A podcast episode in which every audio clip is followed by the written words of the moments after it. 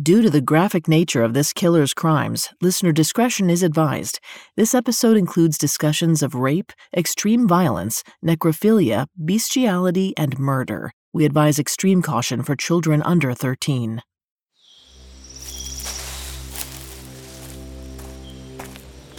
A gentle breeze swept through a tranquil Florida wood. Besides some rustling leaves, the only thing that disturbed the quiet was a young man trudging through the underbrush. Gerard John Schaefer stopped his hike at a healthy looking tree and eyed the mud around it. Animal tracks. He'd been following them for some time now. He crouched behind the tree and lifted the shotgun in his hand. He was done walking. Now he'd wait for whatever might emerge from the quiet woods. He waited a long time, but he didn't mind. That was part of the thrill of the hunt, one of his greatest passions. The isolated quiet of the woods was even more enticing to him, because here he could do whatever he wanted. Then a songbird landed on a branch above him. He stared at it curiously. It was small, definitely not the kind of game that he could eat, but Gerard wasn't hunting for food. He had other plans for his prey. He waited until the bird took flight and pulled the trigger. His aim was true, and the bird fell out of the sky dead. Caught in a wave of euphoria, Gerard leapt out of the bush and hurried over to his kill. He stared at the lifeless animal for a long time, letting his anticipation grow. The bird's life was over, but for Gerard, the fun had just begun.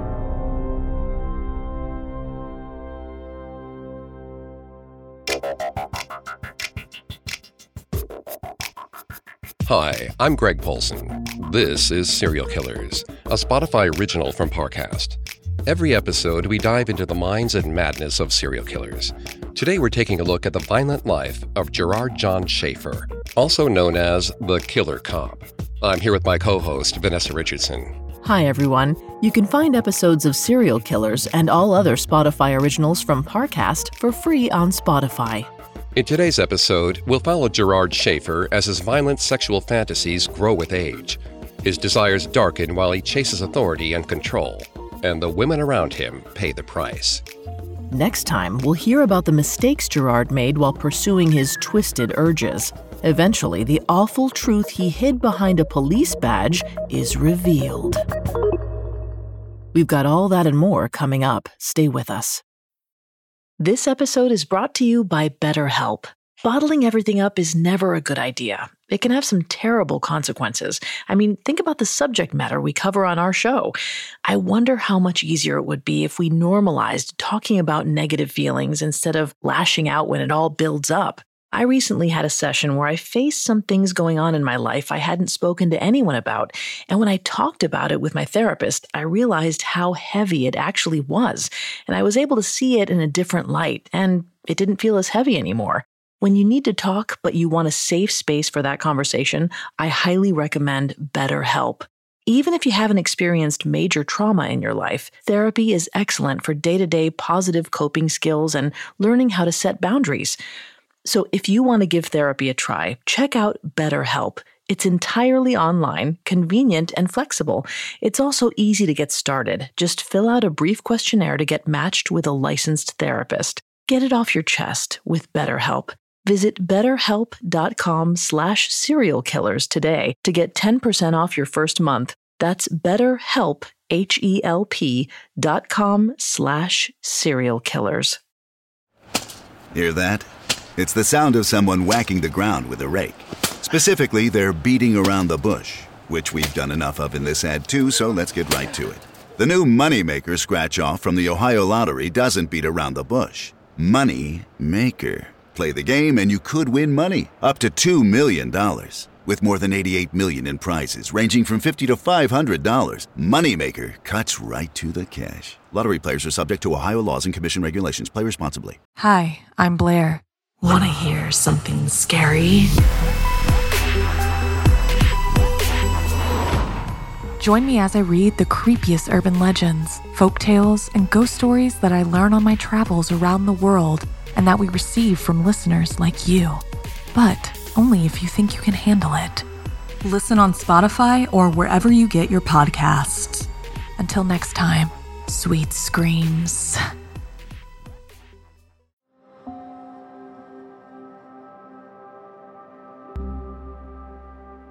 The written word is a powerful force. Putting an idea down in ink cements it in physical form.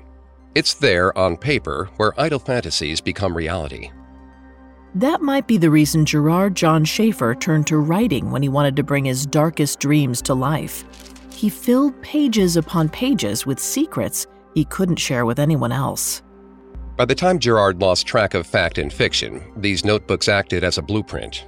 There, in his frantic scrawl, was a gruesome map of his journey, from its humble beginnings to its nightmarish end. From the time he could talk, life was synonymous with guilt and anxiety for Gerard. He was born in the spring of 1946 in Neenah, Wisconsin. The town was quiet, a summer resort destination on the shores of Lake Winnebago. His parents, Doris and Jerry, were newlyweds. But it's possible that pregnancy pushed the couple into marriage prematurely. At the time, a hasty wedding was often preferred over the social stigma of having a child out of wedlock. Still, even if they had been a perfect match, they didn't get to spend enough time together to figure that out. Jerry worked as a traveling salesman for the Kimberly Clark Corporation and was constantly on the road. Growing up, Gerard and his younger siblings, Sarah Jean and Gary, didn't see their father much. One week out of the month, if they were lucky. While Jerry was traveling, life seemed fairly normal for Gerard. He was a curious, loving child who got along with his siblings, at least at first. When Gerard was still young, he felt like his parents favored his sister over him. He became increasingly jealous when his mother doted on little Sarah Jean, and things were even worse when his father was home. Jerry could hardly spare a hug for his eldest son, and yet he treated his daughter like she was a flawless angel. But if Sarah Jean was an angel, then Jerry saw Gerard as a little demon. He demanded unrealistic perfection from his son at every turn. From hunting to sports to chores, Gerard always felt short in the eyes of his father the boy took away a twisted lesson from his father's criticism. His young mind started to believe that if he'd been born a girl, his parents would have loved him more.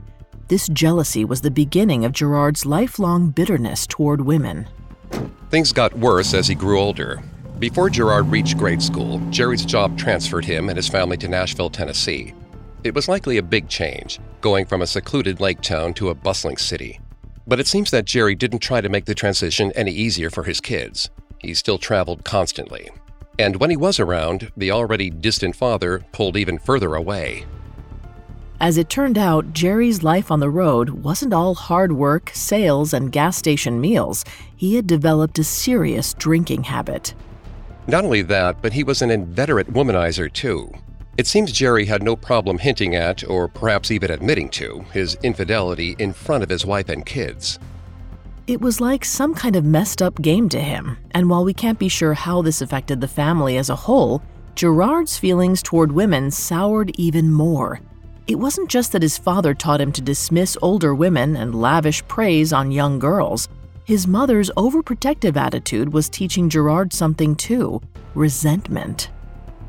He knew she loved him, but she was absolutely suffocating. From the outside, it's possible she clung to her children because they were the only comfort she had. As a housewife to an absent, adulterous man, she must have been terrified that her kids would abandon her too. But the pressure Gerard felt from her constant presence manifested in bizarre ways.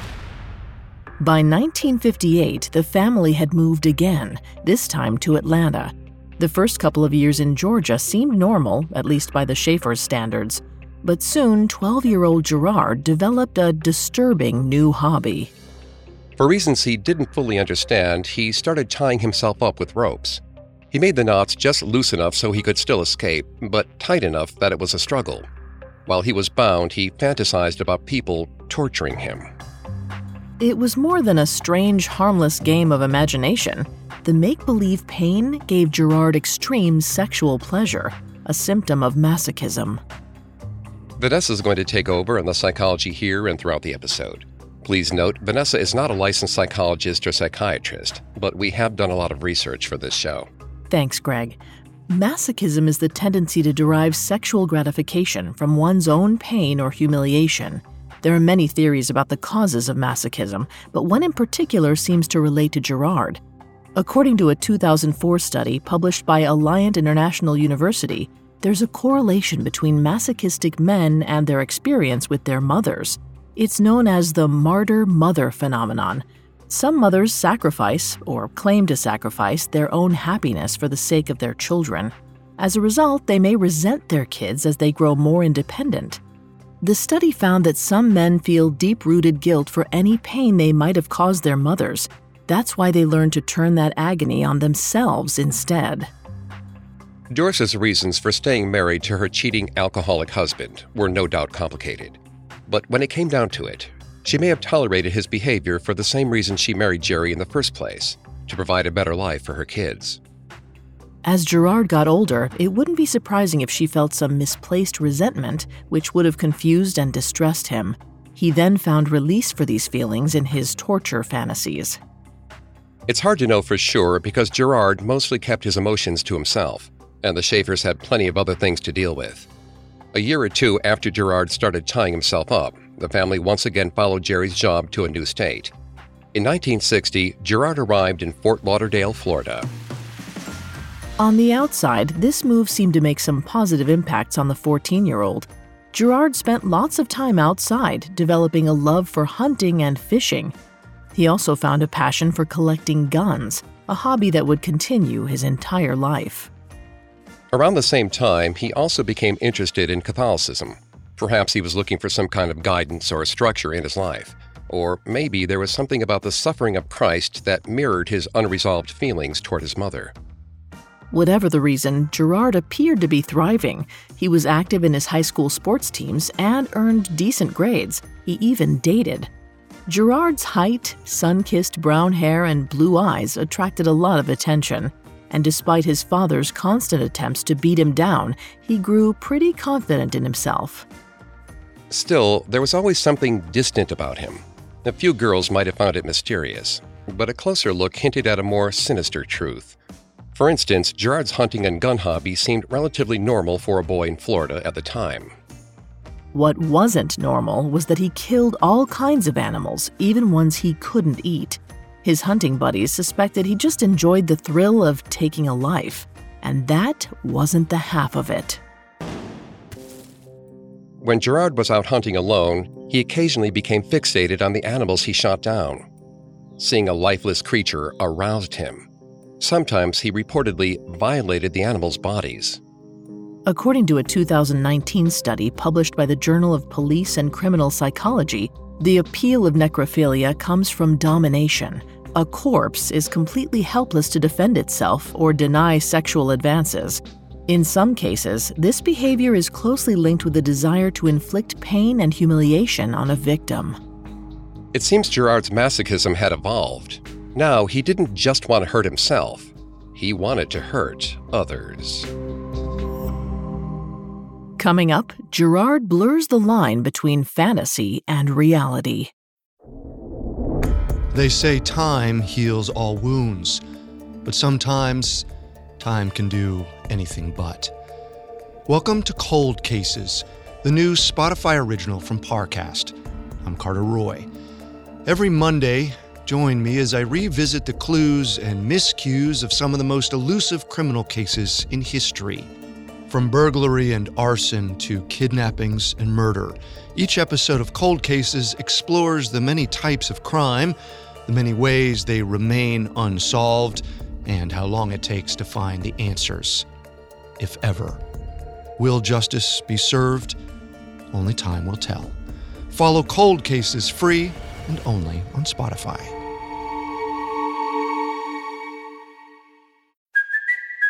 It's Cuoco for Priceline. Ready to go to your happy place for a happy price? Well, why didn't you say so? Just download the Priceline app right now and save up to 60% on hotels. So, whether it's Cousin Kevin's Kazoo concert in Kansas City, go Kevin, or Becky's Bachelorette Bash in Bermuda, you never have to miss a trip ever again. So, download the Priceline app today. Your savings are waiting. Go to your happy place for a happy price. Go to your happy price, Priceline. Now back to the story.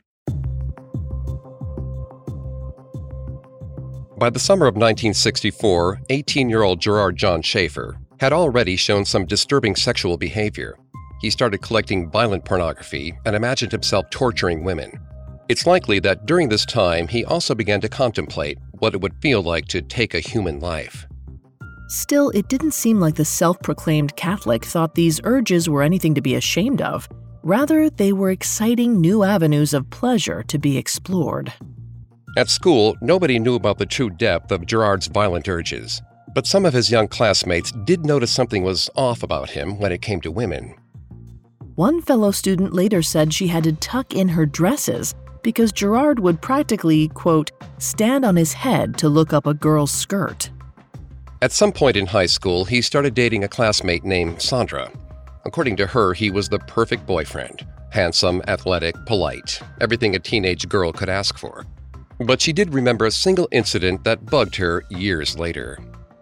One day, Gerard told her that his neighbor and classmate Lee Hainline deliberately left her curtains open at night. He said she did it on purpose so he would see her changing clothes. Whether or not Lee actually did this is unknown, and to Sandra, it didn't matter.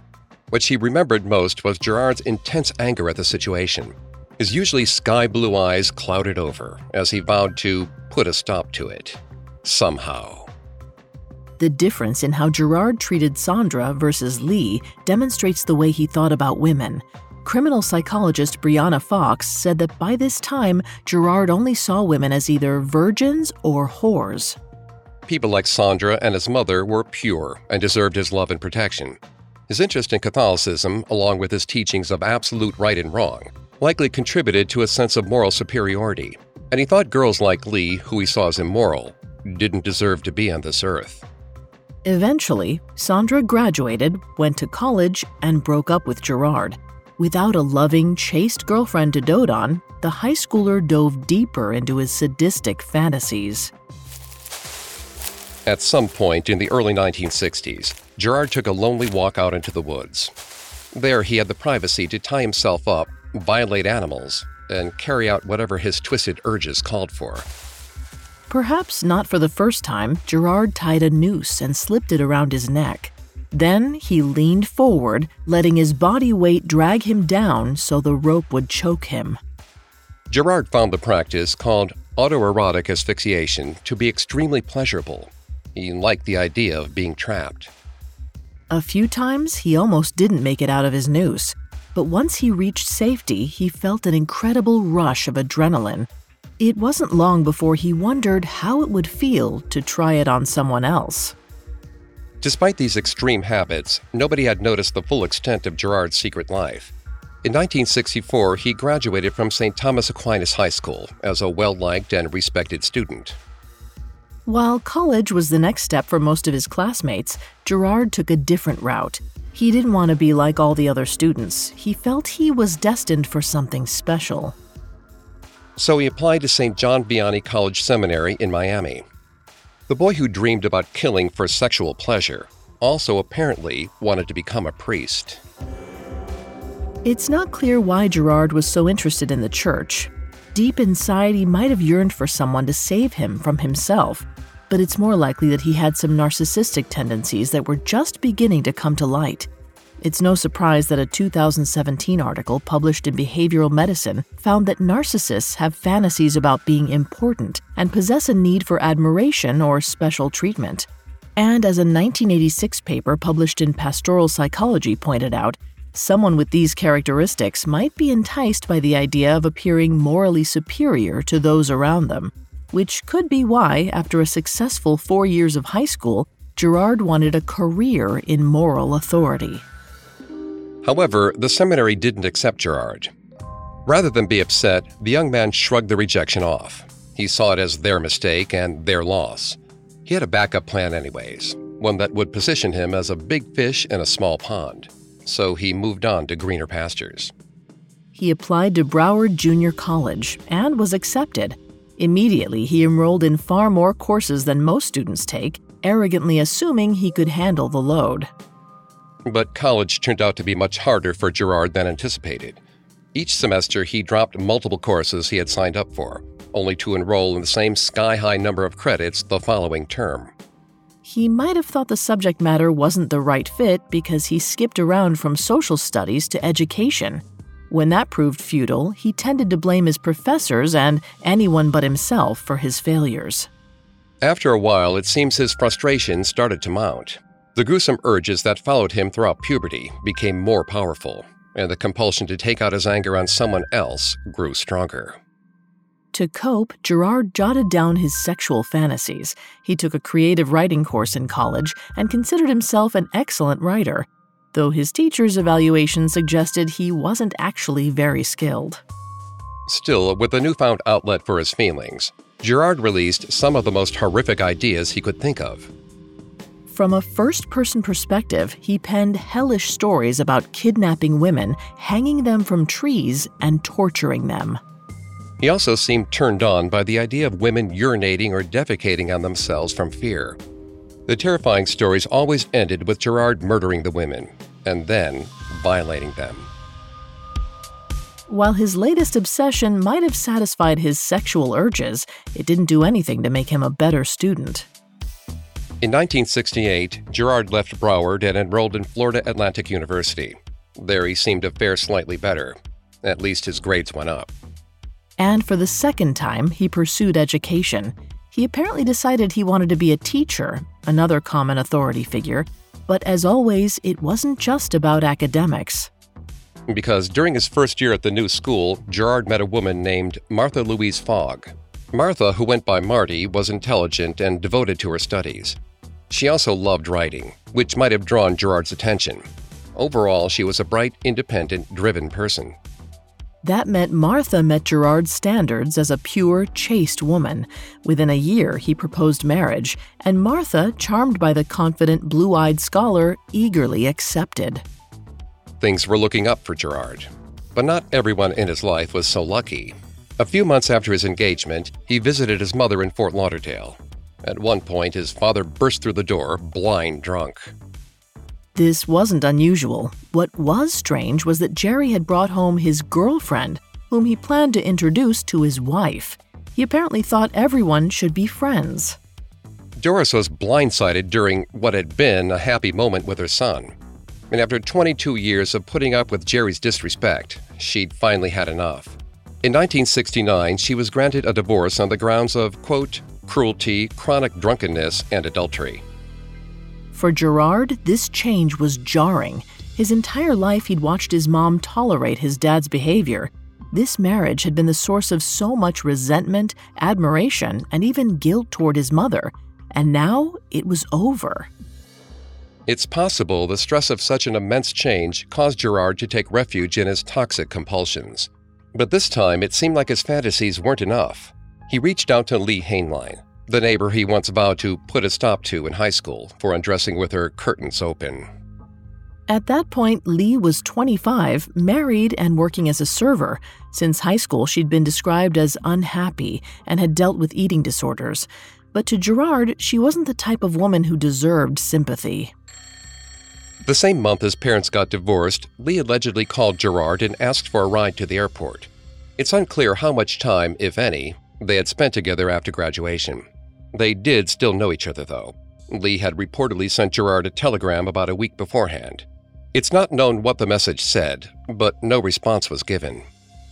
Instead, later that day, she left a note for her husband explaining that she'd be back soon and exited the house. But she didn't come back that day or the next. She vanished without a trace. When Lee disappeared, nobody thought to point fingers at Gerard. But years later, a small golden locket with Lee's name engraved in cursive would be found in his home. Though he would never be convicted of her murder, it is widely thought that she was his first victim.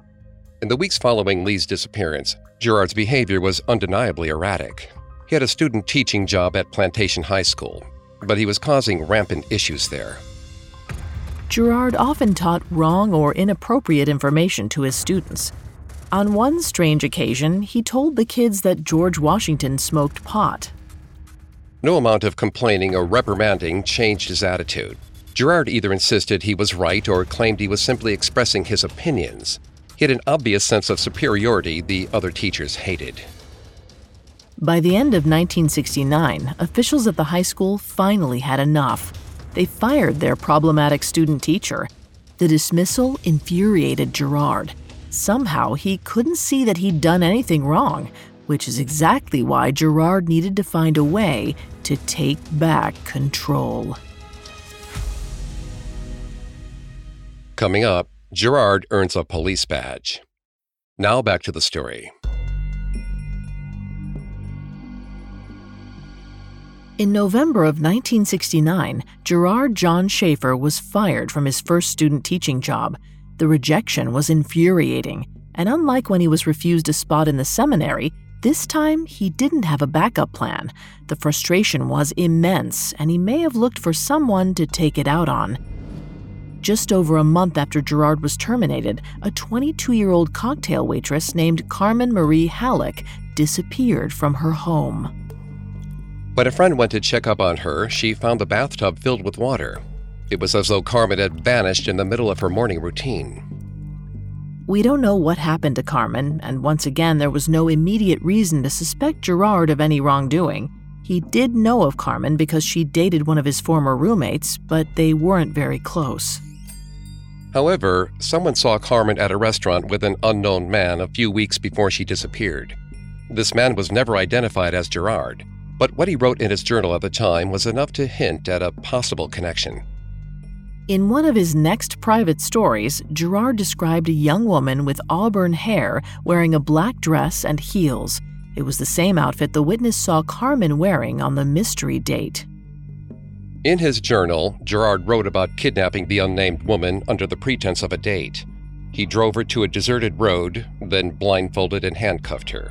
Next, he wrote, that he put a pillowcase over her head, like a prisoner slated for execution. He placed the woman on a ladder, posing her in a ladylike manner, while he tied a noose around her neck and threw it over a tree branch. He then tied the other end of the rope to his car and drove off, yanking the ladder out from underneath his victim so she would hang. For the next few pages, Gerard wrote graphically about sodomizing the dead body of his victim multiple times over the course of a night. He spilled plenty of ink about how interested he was in her decomposition. In his journals, he drove home after the murder, then came back to the scene periodically to poke and prod.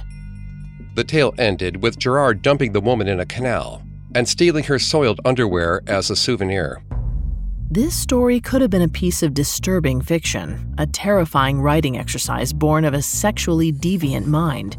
But, like Lee's gold locket, Gerard somehow came into possession of a shamrock pin that once belonged to Carmen.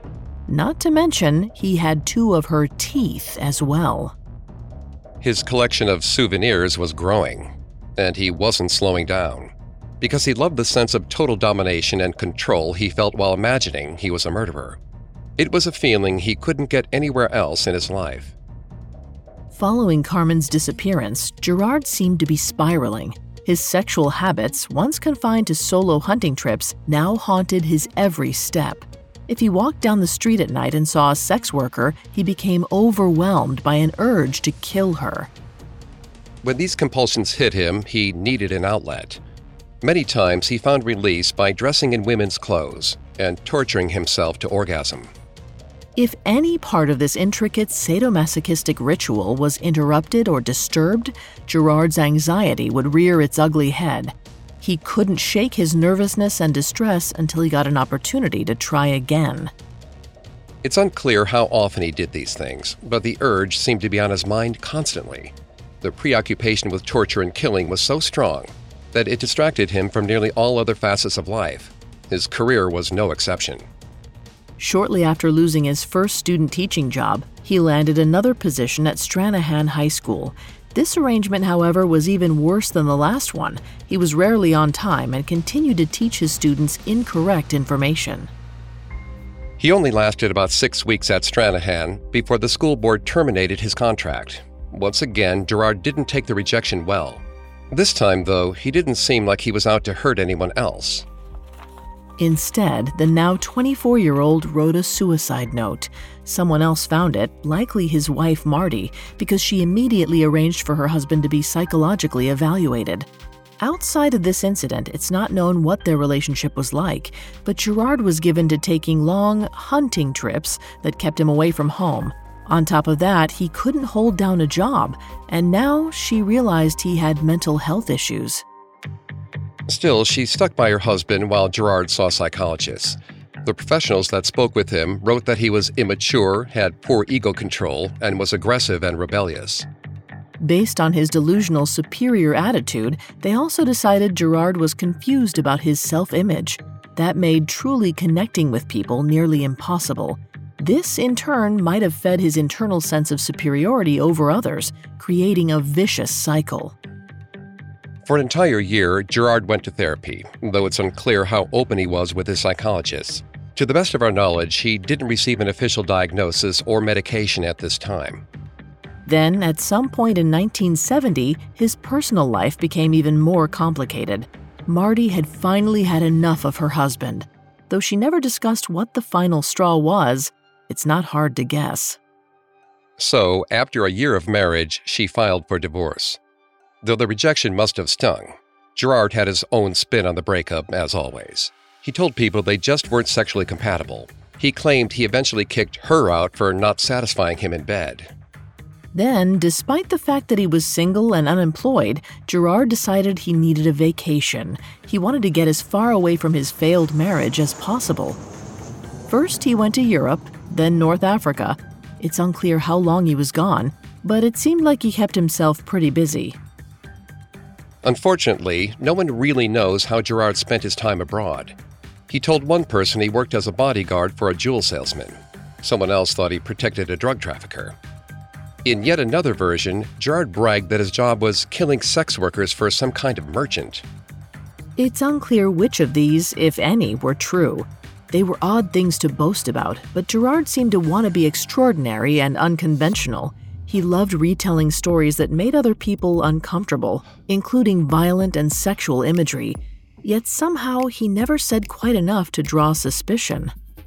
When he finally got back to the States, Gerard stayed in the dilapidated house in Fort Lauderdale for a while. He dated women fairly consistently. For a few weeks, he even invited one of his girlfriends to live with him. This woman, though we don't know her name, had some sort of physical disability and didn't have voluntary control over her limbs. Patrick Kendrick, a journalist and author who studied Gerard's life, suggested his girlfriend's condition was part of Gerard's attraction to her. It might have fed into his obsession with control. Whatever the true reasons were, Gerard clearly wasn't interested in caring for this woman. He abandoned her to go on his hunting trips and left a housemate to take care of her. After a few weeks of this, he ended the relationship. Gerard seemed to be solely interested in having a girlfriend when it suited him. The same was likely true for most other people in his life. It was as if no one else was real, or at best, they were made for him to exploit. The flippant treatment of his new girlfriend was disturbing, but at least it wasn't violent. By all accounts, Gerard focused on his love life in the first half of 1970. It's unclear if he took any lives at this time. Perhaps he was able to satisfy his urges with masochistic rituals alone. And he definitely had plenty of other issues to distract him. Mostly, he was desperate for money. At the end of his rope, Gerard finally got a job as a security guard for the Wackenhut Corporation. There, he discovered for the first time that he liked being a protector. People had to listen to him and respect his orders. He wore his uniform around whenever he could, standing tall at six foot one and flashing his company logo.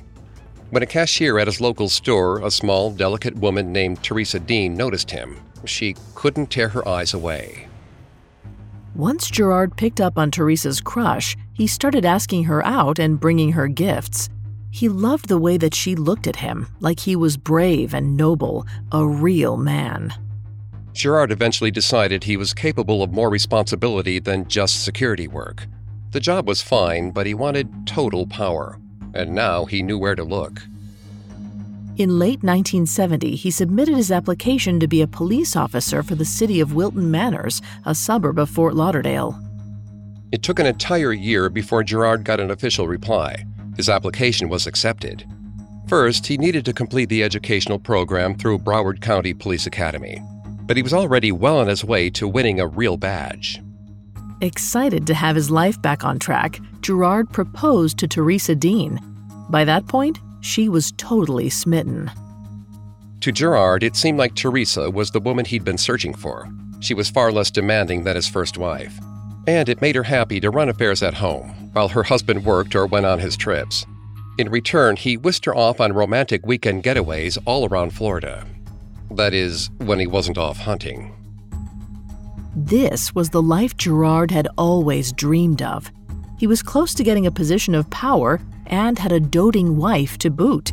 Not to mention, he also had the time and privacy he needed to continue carrying out his masochistic sexual rituals. In his twisted mind, Gerard had it all. But he'd give it up in a second to feel the ecstasy of real murder. That was something he could never let go of.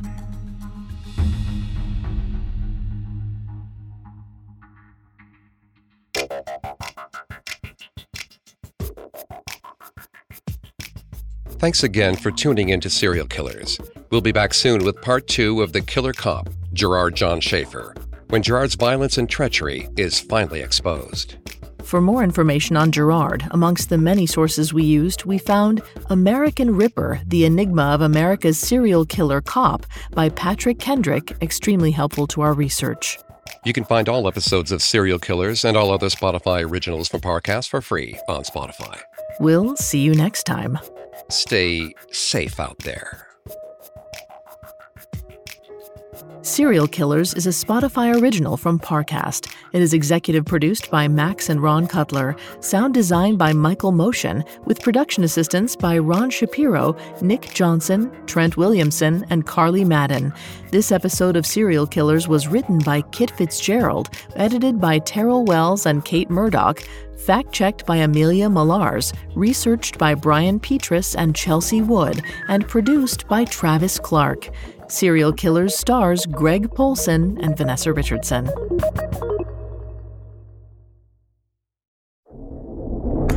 Hi, I'm Carter Roy, host of the Spotify original from Parcast, Cold Cases.